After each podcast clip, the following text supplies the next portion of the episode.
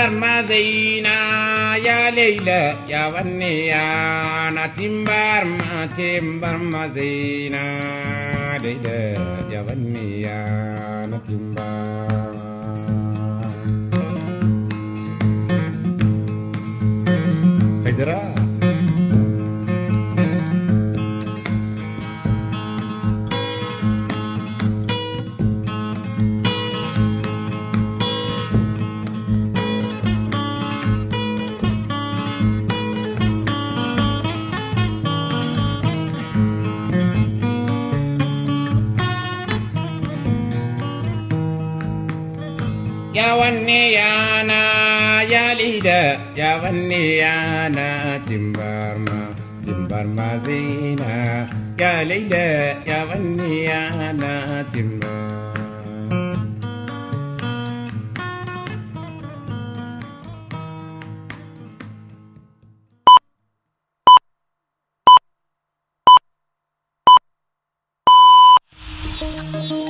African Dialogue, looking at different events in depth, discussing a variety of issues. This is a very significant historical election. This crisis is still damaging, especially Finnish and European economies very hardly, and that's an important reason to get more and more co- cooperation. And uh, what we see here is a clear violation of one, the rights to privacy of uh, Tiwonge and uh, Stephen, and also we see Malawi violating its international commitments. Well, the position of Greenpeace is that it's been a disappointing meeting for marine species in particular. African Dialogue, a talk show where we cover anything and everything.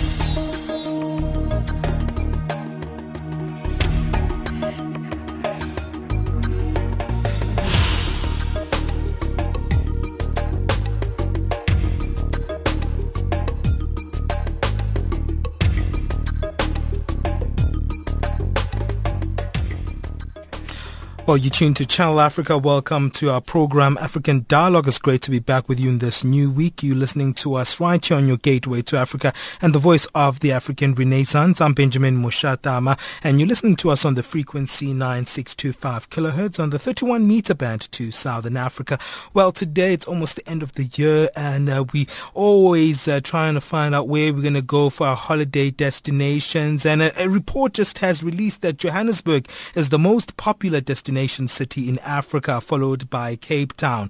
Now, today we'll be asking what makes African cities buzz? What makes African uh, cities a good uh, destination uh, for international uh, visitors and also for us who are Africans? But before that, let's get our news. On Ellen is standing by.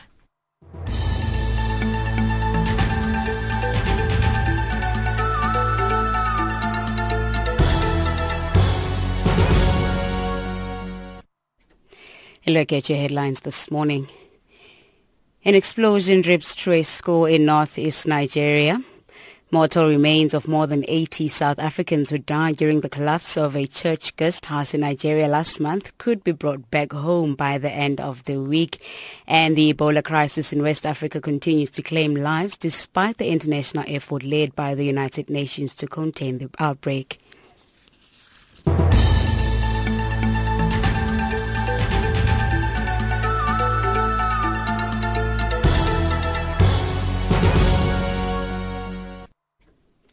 An explosion has ripped through a school in northeast Nigeria this morning as students gathered for morning assembly before classes began.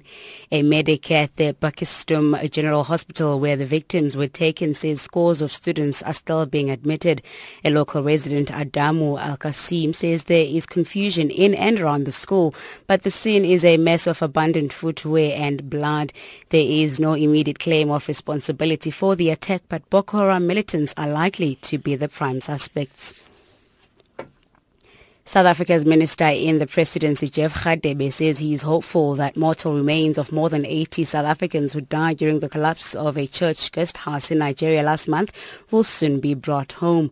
South Africa's High Commissioner to Nigeria, Lulu Mnguni, says the process of bringing the remains back is being finalized and the bodies will be brought back by the end of this week. Radebe left for Nigeria this morning. He says the meeting with Nigerian government officials is to ascertain the course of the delay delay to repatriate the remains? Well, I must uh, underscore the point that uh, there is a cooperation between uh, Nigeria and South Africa on this traumatic incident. I think the difficulty at the moment is to make sure that uh, the 81 South Africans are positively identified through fingerprinting as well as uh, DNA samples. For legal issues, we need to be sure that the 81 South Africans are the ones that have been positively identified. Ansar Beit al-Maqdis, a jihadi organization based in the northern part of Egypt's Sinai Peninsula, has pledged alliance to the Islamic State group. The announcement pledging loyalty to Islamic State leader Abu Bakr al-Baghdadi came in an audio speech posted last night on the Egyptian militant group's official Twitter account and a militant website. The unknown speaker says the organization has decided to join the Islamic State group whose emergences resemble a new dawn raising the banner of monotheism. The organization whose Arabic name means champions of Jerusalem has claimed responsibility for a number of lethal attacks mainly targeting Egyptian security forces. The Ebola crisis in West Africa continues to claim lives despite the international effort led by the United Nations to contain the outbreak. Almost 5,000 people have died, although the figures could be higher due to unreported cases. In Liberia, the virus is only stretching health facilities to the limit. It's also severely affected by the economy. Secretary General Ban Ki-moon says the long-term goal is an achievement of zero cases in all countries, and getting there will require sustained hard work. Derek Mbata has more. Now is no time for the international community to let its guard down in the fight against the Ebola outbreak in West Africa, according to the United Nations Secretary General. In an article published in the Washington Post in the United States on Sunday, Ban Ki-moon points out that the rate of new Ebola cases is showing encouraging signs of slowing down in some of the hardest hit parts of Liberia, Guinea and Sierra Leone. Mr. Ban says the full-scale international strategy to attack Ebola through safe burials, treatment facilities and community mobilization is paying dividends. Finally, a United Nations team of investigators has been prevented by authorities in Khartoum from entering northern Darfur. The team was expected to investigate alleged rape and defilement of more than 200 women and girls. So far, the government in Khartoum has not exclaimed why it prevented the UN team from entering the region.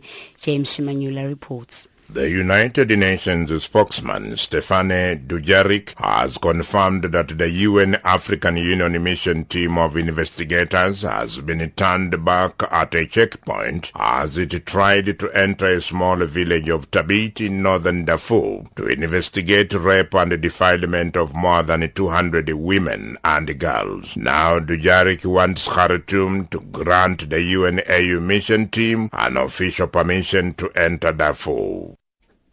And recapping on your top stories, an explosion rips through a school in northeast Nigeria this morning. Mortal remains of more than 80 South Africans who died during the collapse of a church guest house in Nigeria last month could be brought back home by the end of the week. And the Ebola crisis in West Africa continues to claim lives despite the international effort led by the United Nations to contain the outbreak. Channel Africa News.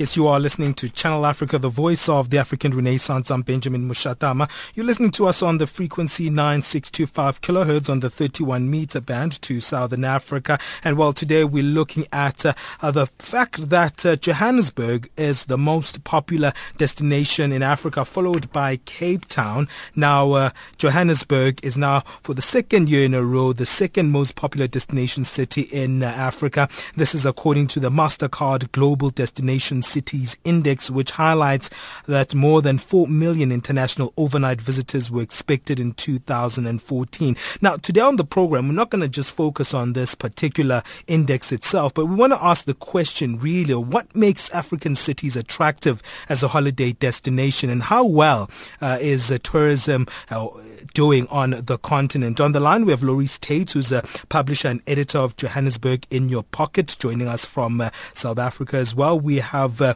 Kachi Dongo, who's the managing manager at the Regional Tourism Organization of uh, Southern Africa. Now, Laurice, tell us a little bit more about uh, uh, your project in your pocket, City Guide. What's that all about? Thanks, Benjamin. Thanks for having me on the show. Um, I launched Johannesburg in Your Pocket in February. It's a printed city guide, which also obviously has an online guide. Um, and it's actually an international, it's a European brand called from um, called In Your Pocket, which actually covers 100 cities.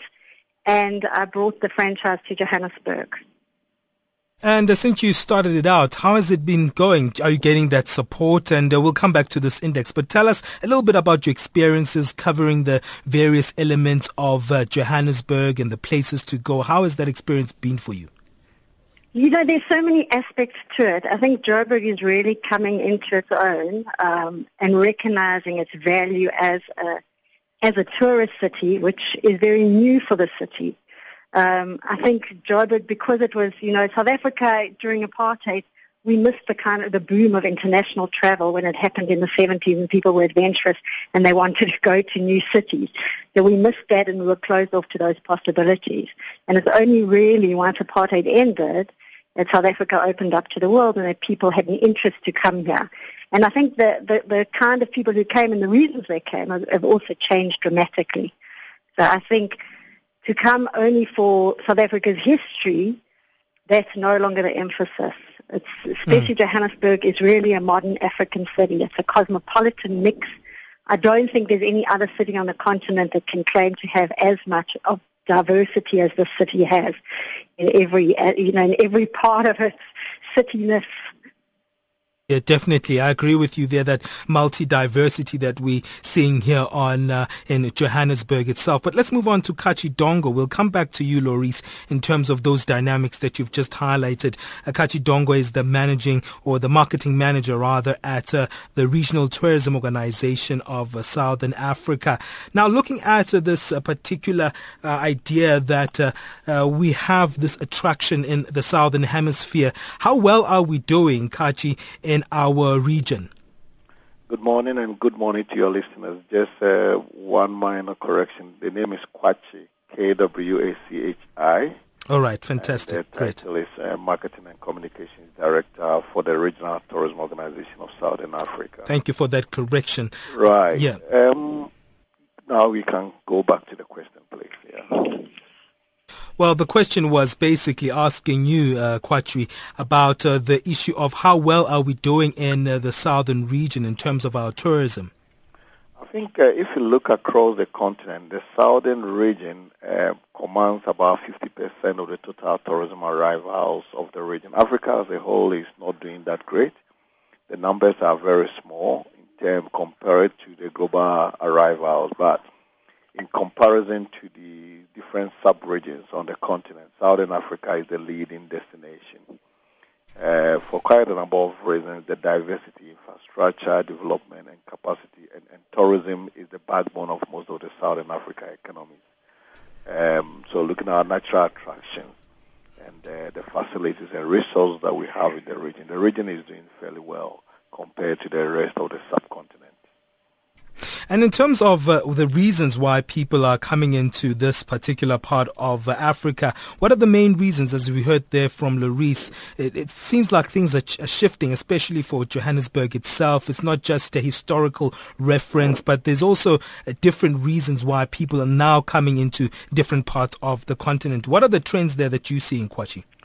I think the, the, the, the first one I will look at is as we know, Africa generally is doing well in terms of uh, economic development and growth, and there is a lot of attraction of investment coming into the continent from the rest of the world, both Asia, Americas, and Europe. Now, what naturally happens is when you get business travelers flocking into a particular area, that place automatically generates uh, increase in leisure travel and family travel and all sort of travel for the simple reason when they've come, they've invested, or they've come, they like the place, they invest. Um, so that that is one of the major major reasons why we are doing well. Africa is attracting huge amount of investment, and, when people come, they see what we got to offer. Uh, it, it makes them come back and they go and tell the story, African story, that encourages a lot of people to come back. On the other side, if you look at the natural attractions from Cape Town to, for instance, Angola, you will have things like the beaches, you have the, the, the game, which is the wildlife, you have the wine, you have the golf, you have a lot of attractions that uh, the regions endowed with, which unfortunately other parts of Africa don't really have. So looking at the diversity, the heritage, the culture, and, and the variety of attraction combined with the level of infrastructure development across the region, uh, it, it helps to basically for the region to attract a lot more tourists. As you say, Johannesburg has been rated as uh, one of the best cities, Cape Town coming second. In addition to that, you got cities that are doing well. Uh, if, if you look at places like Lusaka, it's coming up nicely. Even Gaborone in Botswana is doing nicely well, and a couple of other other other cities across the region. I would say mm. within the 15 countries that we have, almost all the cities are doing except one or two.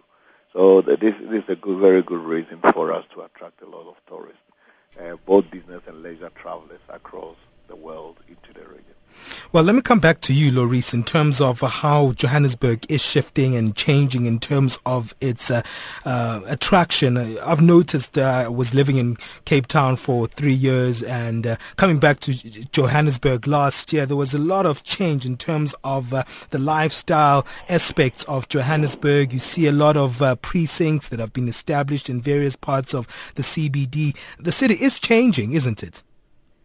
The city's changing hugely, and I must say it's a challenge even for us to keep tracking it. Um, there's a burgeoning street life that I think was never really here before that you would see in kind of the urban centres. And there's also, there's the rise of a whole lot of new neighbourhoods like Maboneng, Braamfontein, Newtown's just got itself a huge, huge investment in terms of a shopping centre, new offices, there's going to be new residential accommodation. So I think in each of those places you're also seeing a turnaround in terms of people actually living in those areas, whereas before the city was very much demarcated for business. Um, and I think South Africans, Johannesburgers certainly have a real hunger to be outside. They're so trapped behind very high walls often that it becomes a very exciting prospect to actually leave that behind and be on the street. And I think that sparked, you know, there's, there's kind of a rise of just street culture, street style. There's, a, there's been a lot of interest by international fashion bloggers who've arrived here to look at the style of Joburg streets. There's hip hop culture in Newtown, which I think that's attracted its own huge audience to it. So I think so many different things. Mm, mm. Just coming back to what Kwachi was saying about, you know, a lot of it, a lot of the, the kind of rise of tourism numbers is definitely about business travelers. And I think Joburg's big challenge is to make the business traveler stay on or to come back mm. as a leisure traveler. And I think that's starting to shift, whereas people would always, you know, I try and avoid Joburg on a trip or fly in and fly out. Yeah. You're starting to get people extending that. And I think another aspect is also you can't deny the power of the Mandela brand. Yes, yes. And that, you know, the fact that Nelson Mandela, you know, his last, kind of the last period of his life was so much focused on this city. Yeah. That I think that also gave a major boost to the city and to people wanting to come here and have a part of that legacy. Mm. Um, yeah. Yeah, I think you also bring a lot of uh, issues that are very interesting there in terms of uh, uh, people wanting to actually get out more in, Johannesburg and actually finding spaces where they can actually um, uh, call the space their own and not just a place where they just hide behind these high walls because of these security reasons. But when it comes to that issue of uh, how Johannesburg can be stigmatized as this dangerous ghetto place, is that also changing, Laurice? I think it is changing, and I think Joburg, you know, Joburg is a city, and I think all cities have a have an like a whiff of danger to them if you don't know the city.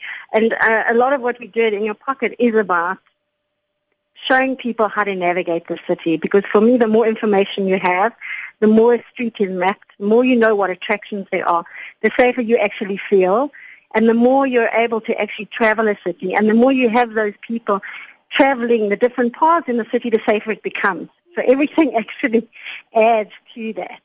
Mm. So it's actually, for me, it's critical that people have insider knowledge of the city. And Joburg can actually often be quite a hard city to know. Mm. So that's our, our challenges in your pocket. We try and put that information out there, everything from events to what are the new neighborhoods to what's happening in different places. We try and allow people to navigate those. Yeah, and you're highlighting a very interesting element, which I want to take to you, Kwachi in terms of uh, the way we see the continent, the way we have certain perspectives about our cities, about our uh, resources here. Is that also changing, also from an international perspective? Because sometimes people don't really know what we have here on the continent. I, I think it's, it's changing hugely, and I'll go back to what I said. Uh, it's attracting a lot of investment. There is a lot of stability across the region. You know, democracy, the level of democracy is increasing in terms of leadership. And, and also with, with, with the discovery of investment opportunity from gold mining to oil, gas, whatever that you can think of, that, that perception is changing. Having said that, there's a lot of work that we need to do within the business community that is changing because a lot of the business community who make a visit our region have traveled uh, across the world and they've been here a couple of times. They read about the region. They know what is happening.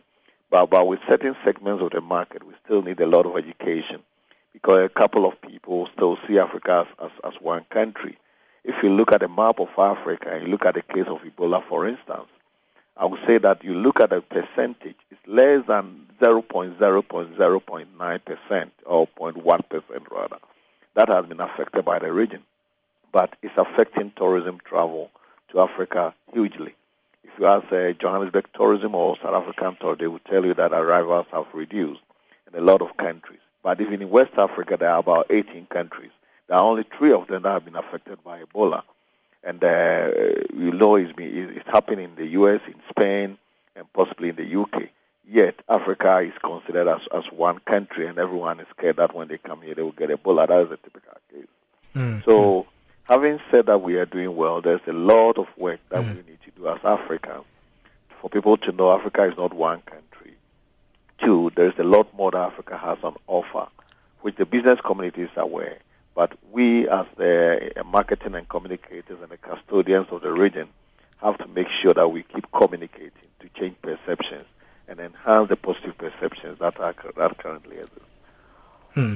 Well, that's Kwachi Dongo joining us there from the Regional Tourism Organization of Southern Africa. We also have on the line Laurice Taitz, the publisher and editor of Johannesburg in Your Pocket City Guide. What are your thoughts? How do you think that we can increase this capacity in terms of uh, attracting more international visitors and also supporting each other as regions in terms of uh, us Africans traveling within Africa? How do we make sure that we actually improve that situation there? SMS us your views on plus two seven eight two three three two five nine zero five. That's plus two seven eight two three three two five nine zero five. I'm looking at some of the ten uh, top cities in the Middle East and Africa, the top destination cities from uh, this uh, particular research called the Mastercard Global Destination Cities Index. Dubai is number one with 11 uh, million uh, visitors, and uh, we also have Riyadh on second place there with more than five million people visiting. Johannesburg is number three, and Abu Dhabi is uh, number four, and we have Cape Town, Cairo, Lagos, Amman, Tel Aviv, and Casablanca there uh, tolling at number 10. But when you look at the numbers themselves, they're not doing well as uh, the international uh, uh, space, whereby we're seeing more more visitors uh, in Europe, we're seeing more visitors in other international spaces. But we'll talk about that when we come back on how can we improve this particular trend where we are seeing a growth in this particular sector and in some countries as Kwachi uh, Dongo highlighted earlier on. But we're going to take a little break. We'll be back after this.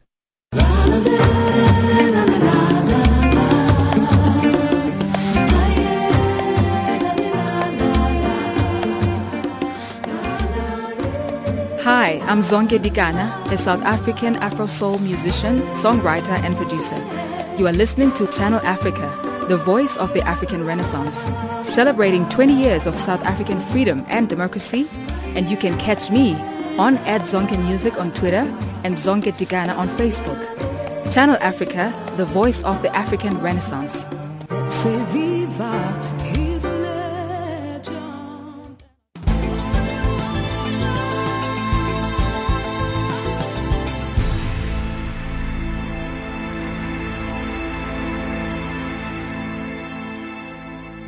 You are listening to Channel Africa, the voice of the African Renaissance, and you're listening to us right here on the frequency 9625 kilohertz on the 31 meter band to Southern Africa. Today we are looking at uh, this uh, interesting uh, index that has uh, come out, and uh, uh, we very interested in it. It's titled Mastercard Global Destination Cities Index, which highlights some of the visitors and looking at the top destinations in the global top 20 uh, cities. Uh, we're looking at London with 18 million visitors. We're looking at Bangkok with 16 million. And also when we go to the 20th, which is Lima, we're seeing 5 million visitors there. So there's a lot of improvement that we need to see in our visitors and our attractions here in uh, the cities of Johannesburg and uh, Cape Town and other African uh, cities. But uh, how can we improve this, Laurice? We can see there's a very huge gap between us and the rest of the world. I think uh, you know a lot of it is also is you know what Kwachi said is actually educating people about the continent and about kind of the diversity of what different countries can offer to a tourist, to a traveller. Um, I think that's important, and I think also yes, that countries have a you know Johannesburg as well you know, as a city has a lot of work to do as a city to attract more tourists and to ensure you know, that everybody who has an experience of a city walks away with something positive. And I think that's quite challenging when you are dealing with things like, you know, electricity cuts and basic infrastructure challenges. Yeah. Um, so actually all of the issues that affect citizens have a knock-on to our tourist numbers. Mm. So I think, you know, as I say, I think it's quite, it's a job to be taken on by everybody. It's, you know, it's because whoever a visitor encounters, as I say, they need to get a smile and a welcome and feel that, you know what I mean, that encounter added to the experience of being here. Mm. Now, coming back to you, Kwachi, in terms of that uh, uh, improvement aspect of it, making sure that uh, we improve the elements of uh, how we attract people in. I mean, when you look at the uh, statistics themselves and you compare them with the international trends, we are seeing a gap here. What's causing that? I think, um, the, as has been alluded to by my colleague, um, one of the key issues is infrastructure development. As much as we are better than the rest or most parts of Africa, there is a lot of room for improvement. So general infrastructure, if you look at the public transport system, particularly if you look at South Africa, uh, the municipalities are doing very well, but there's still a lot of opportunity for us to improve in terms of public transportation, for instance quality hotels. South Africa has got oversupply. The rest of the region, there's a lot of room for improvement in terms of supply. If you look at flight, for instance, uh, if you go to Europe and the U.S., you go the low-cost carrier, which makes travel very, very easy, very cheap, and very reasonable. So it encourages a lot of people to travel within the region, let's say across Europe or within U.S. or in the Americas. Whereas here, uh, traveling from Johannesburg to Cape Town, although we say there are low cost low cost flight and stuff, but it will not cost one less than two thousand technically to fly from here to Cape Town. So with all these kind of challenges, we have a problem. There is issue of open, open, open sky policy, which allow more airlines to fly into, into different countries. But we're still lagging behind those kind of areas. So there's a lot of things that could be done. Uh, a lot of these things will be they will be depend on both the private sector contribution and the public sector contribution. What the governments do and what the private sectors do, and how the two can work together to invest in this, some of these areas. Mm. Um, more importantly, we still, I'll go back to what I said, we have to change perceptions out there, and we've got Yeah. to enhance the positive perception. Because tourism, although we talk of infrastructure, there is also soft infrastructure which we got, our people, our culture, you know, the weather, the climate, and these can be leveraged. So I would say it's based if we have the resources to invest and we can go out there and make noise and market and change perceptions, we'll be able to to do a lot more in spite of or despite the infrastructure challenges that we face. So I would say it's communication, marketing, communication, and communication. Mm. Well, also, I mean, you, work on a regional level, and uh, I wanted to know, quite in terms of how are the various regions working together in this tourism industry? Are we seeing good collaborations taking place from one region to another region in, in, in Africa? Uh, at the moment, there are only two regions that have got a very formal structure, or I would say organized structure for collaboration, and that is us in the SADC region, where we as RETOSA the Regional Tourism Organization is the tourism agency for the SADC region, making sure that we position and market the region as a single destination. At the same time, we look at issues of capacity building across the region, harmonization of, of instruments and policies and stuff like that. Uh, as we speak, SADC has got a tourism infrastructure master plan that serves as a framework and a guide for the rest of the member states or for the member states to be able to improve their infrastructure development. And we run programs across the region to help in terms of skill development and capacity building across the region. Uh, the, the other region is the EAC, where at least three of the countries have come together, and that's Rwanda, Kenya, and um, uh, what is the third one? Um, it's Rwanda, Kenya, and Burundi have come together. Uh, that they've even come out with a common visa between the three countries to allow people to travel easily from one country to the other. So with, within the, the East Africa region and the Southern Africa region, there's a lot of collaboration. Um, having seen a lot uh, as far as the Northern Africa is concerned and the Central Africa and West Africa. But the West Africa could progress quickly because they got a common passport among the citizens which drive regional tourism and which drive domestic tourism as well. And they've got this kind of their work. I know they are working on other initiatives to allow their own people to travel. And every country, if you want to increase your arrivals, the first one is the regional, domestic and regional, for the simple reason that if the rest of the world is cut off against like now what Ebola is doing, people will still be able to travel across the region and travel within their country because they understand the dynamics. But we in, in Africa have not managed to encourage domestic and regional travel. And that has been our challenge. The numbers that you spoke about, about all those cities, if you look at it, about 60 to 90% of those arrivals are regional or domestic arrivals.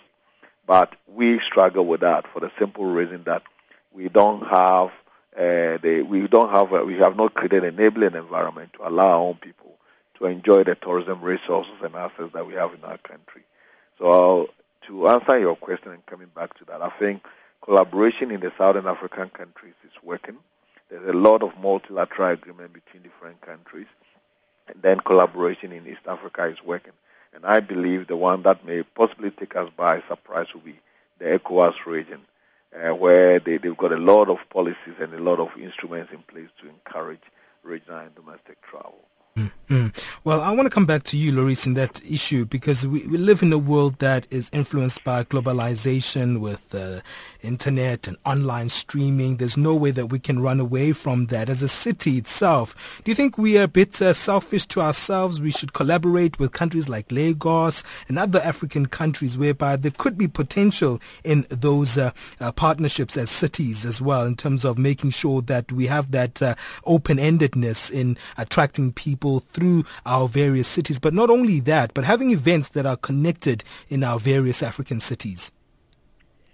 I think absolutely. I think without doubt, um, Johannesburg is almost. I think. I think South Africa. We we sometimes suffer from a sense of a kind of entitlement, and as if we're an only child when we're not, and we're part of a much greater family.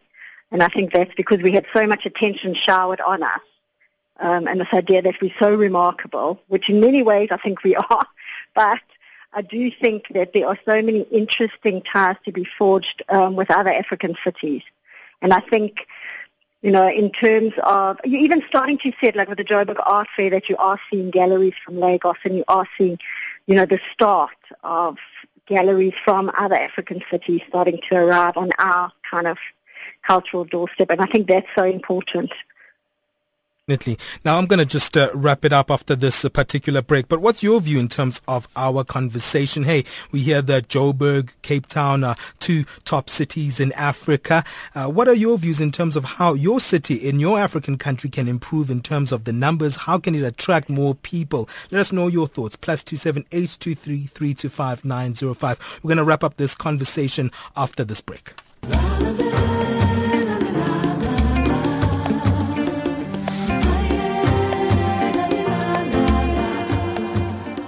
Hi, I'm Zonke Dikana, a South African Afro Soul musician, songwriter, and producer. You are listening to Channel Africa, the voice of the African Renaissance. And you can catch me on at Zonke Music on Twitter and Zonke Dikana on Facebook. Channel Africa, the voice of the African Renaissance.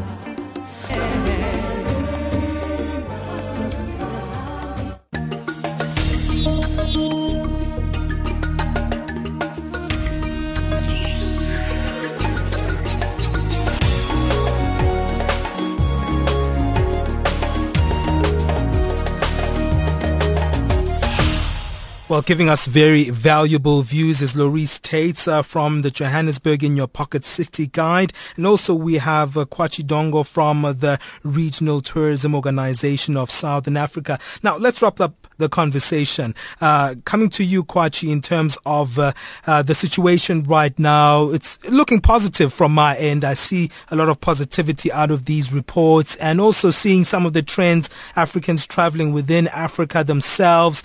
How do we improve that situation? I think also the key is us ourselves, Africans, uh, actually going to visit other African countries. That's where I would start. Yeah, I, I think I think it depends on a couple of things. Um, for us to travel, as you see, the, the middle class, depending on how one defines it and which country in, in the region is growing, even even the, although they are measured differently and, and, the, and the per capita income is different, the awareness of traveling within the country, exploring our own region is increasing day by day. And initiatives like what we've just done, you taking the report and analyzing and sharing with people to say that Africa is improving help us to move forward. And I hope that the rest of the of the media across the region could take this opportunity and share this uh, this particular report with the rest of the world on how we are doing as Africa.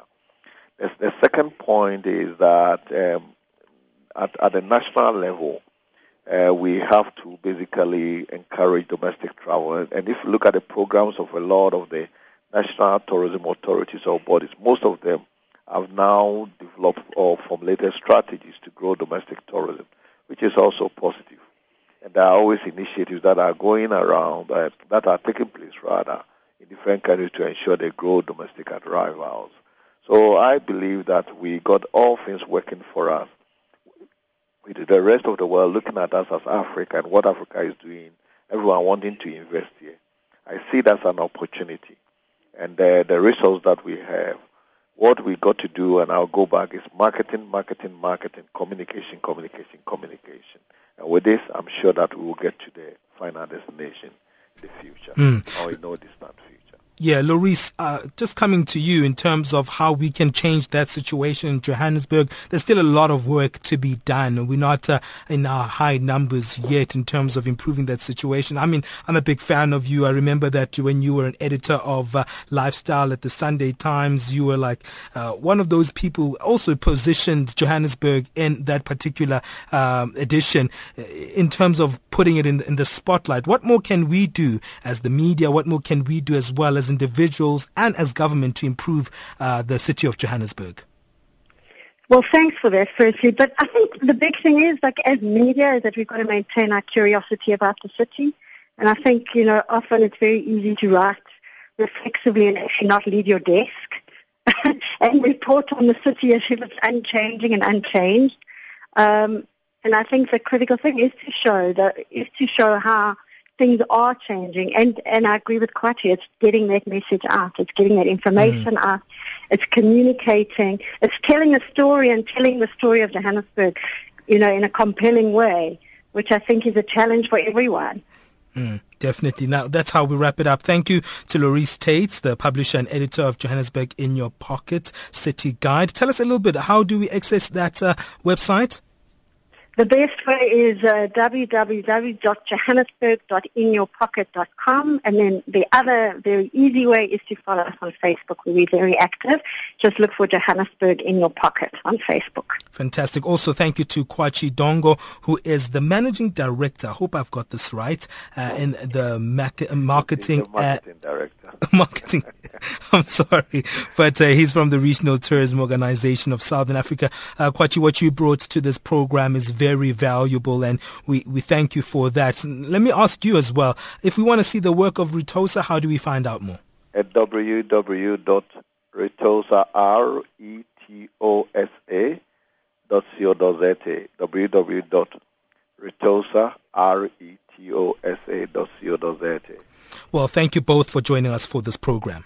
You're welcome. Thank, thank you. you. Louise, nice meeting you online. You too. Fantastic.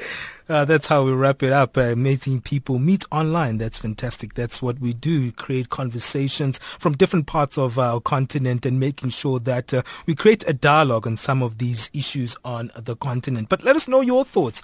What do you think about uh, this issue of uh, Johannesburg being this uh, uh, number one uh, most visited in, international uh, visitors uh, destination. What's your view on that particular? I think we should see other countries like Cairo, other cities like maybe somewhere in Zambia, for instance. I think Johannesburg has been dominating for too long. Indeed, we should actually have a challenge from other African countries where they say, "Hey, wait a minute, there's potential in our cities as well. Hey, we can do this." Let us know your thoughts. Plus two seven eight two 323 905. That's plus 27 823 325 905. Now, to take us to uh, our business news, we'll have a song by Hugh Masekela.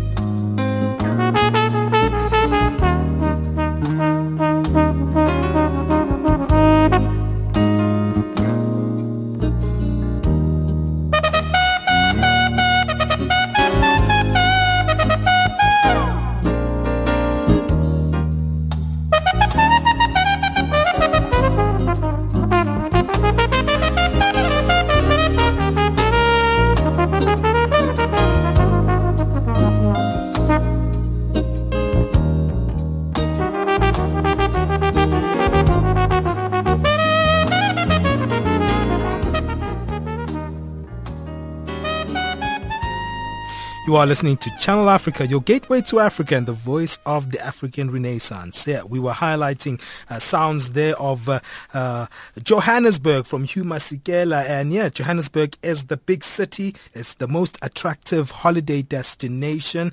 Uh, it's actually the second row. I think African countries must actually sit down and say, hey, how do we outclass Johannesburg? Hey, there should be this uh, healthy competition, I believe. But the time right now is 11.45. Let's move on to our economics update. Wisani Matebula will give that to us.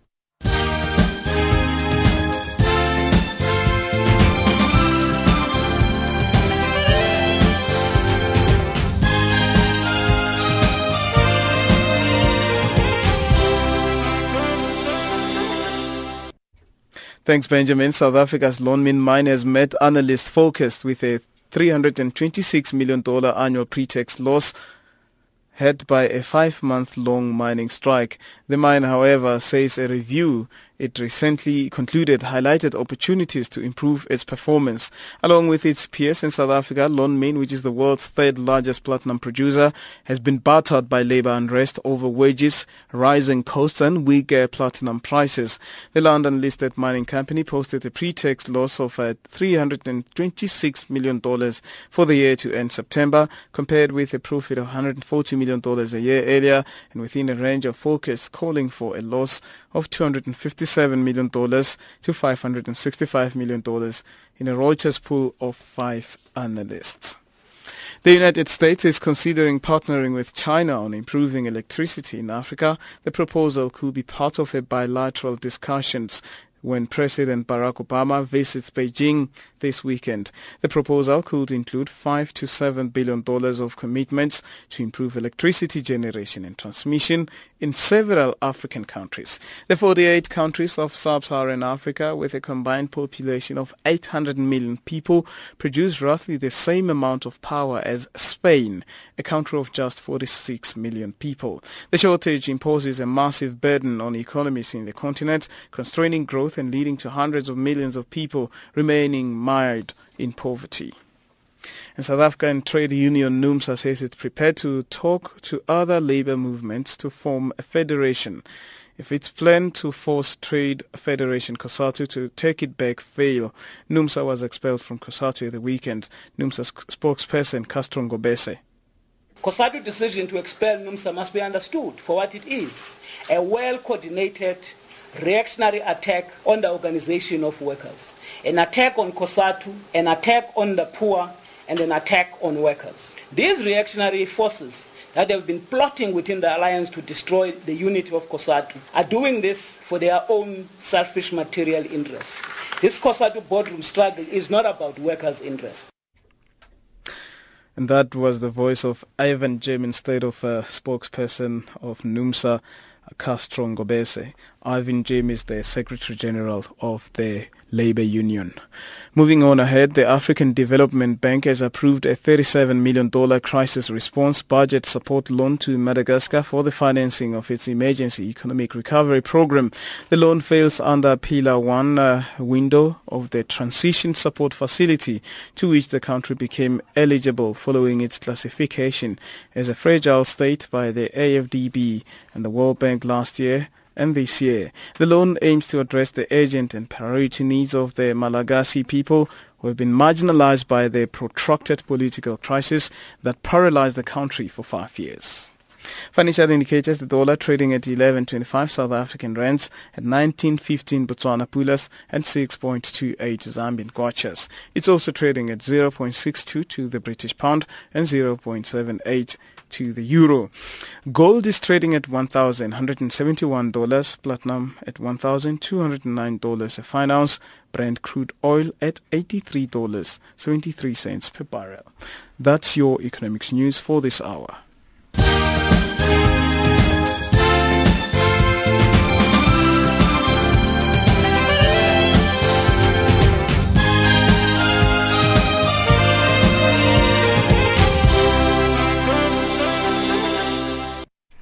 Time for us to move on now. Let's get our sports from Tammy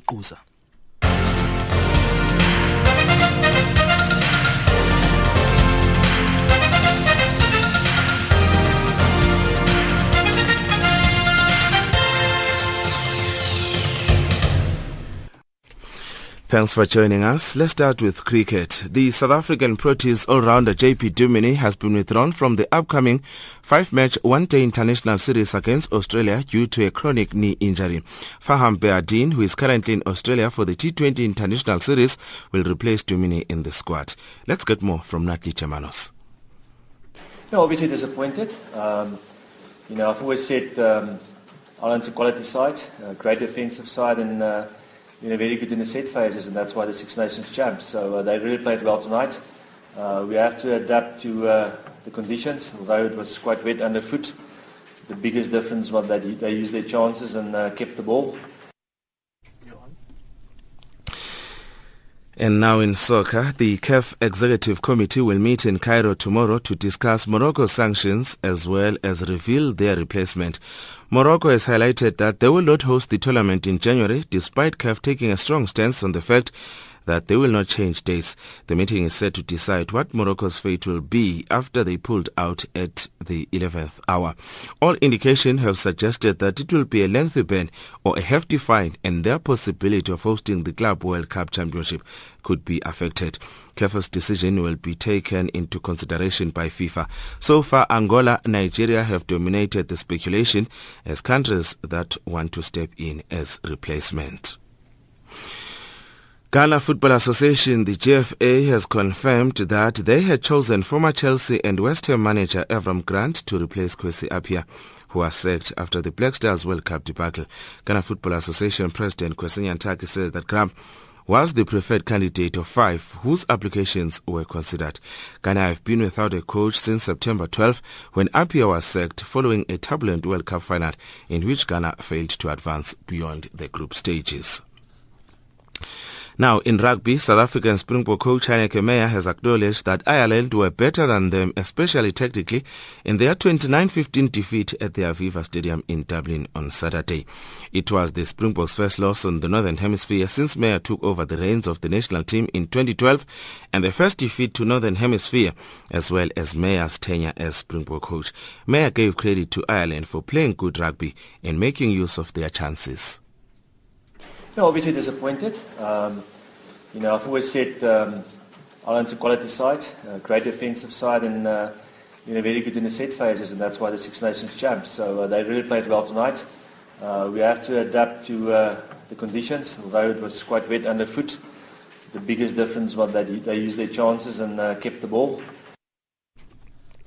Meanwhile, Springbok captain Jean de Villiers says that the loss against Ireland is a step back for the Springboks and they will need to work hard to get back into the horse ahead of their World Cup. I also think you need to take everything, uh, you know, into consideration and also also look at the look at the game holistically. You know, the things we could work on prior to the game, your scrumming, your uh, tactical kicking, your lineouts, we did that well. Um, what we couldn't do was hang on to the to the ball, and I mean that's not a that's not a coaching thing. That's that's basics, you know, grade one rugby, catching and passing. So um, it's not that we played badly, we couldn't catch and pass. The South African Proteas all-rounder JP Duminy has been withdrawn from the upcoming five-match one-day international series against Australia due to a knee injury. Behardien, who is currently in Australia for the T20 international series, will replace Duminy in the squad. Nati Chemanos has more. After the second T20 international, the captain JP Duminy did say his team was absolutely blown away by Australia. And it's a complete reversal of fortunes after the first T20 international where the South Africans dominated the first match against their hosts. But Australia have come back strongly and now there is all to play for in today's game with the series level and of course a one-day international series still to come. The match is to be played in Sydney at Stadium Australia where South Africa has never played before and it does have a capacity of 78,000 1,000 people, and it is a stadium that so far has only hosted T20 internationals. For the South African team, there's a chance they may bring in Marchant de Lange. There's been whisperings that he will be able to get a place in the starting 11 today. Whether or not he will replace Kagiso Rabada still remains to be seen. For Australia, it's unlikely they will make any changes to their starting 11 after they seem to get their balance right for the second T20. The match starts at 10.30 South African time. And finally, in tennis, Roger Federer is back in the groove at the ATP World Tour Finals as the six-time champion defeated Milos Raonic 6-1, 7-6, while Japan's Kei Nishikori made a dream debut with a surprise 6-4, 6-4 victory over Andy Murray yesterday. Chris Bowers reports. At 33 and a third, the Roger Federer record keeps on playing. One day, Milos Raonic will blow him away with his raw power, but as long as Federer can read the big Canadian serve, he'll always have a chance. He read it from the start and was merciless in going for the Raonic backhand, the weaker wing. In fact, he went so much for it that he frequently had room on the Raonic forehand wing because the Canadian was so keen to run round his backhand. Raonic got into the match in the second set. He had a couple of break points, one of them a set point at 5-6. But Federer's in good form. These conditions suit him, and he moves into a second round robin match against Kei Nishikori. The Japanese earlier beat Andy Murray 6-4-6-4 in a very impressive display, though it threw a slightly unfavourable light on Murray's impressive streak in the last two months. The Briton is clearly not back to the level that saw him win the US Open and Wimbledon two years ago. That's the end of our sport. Stay tuned to Channel Africa and back to Benjamin Mushatama.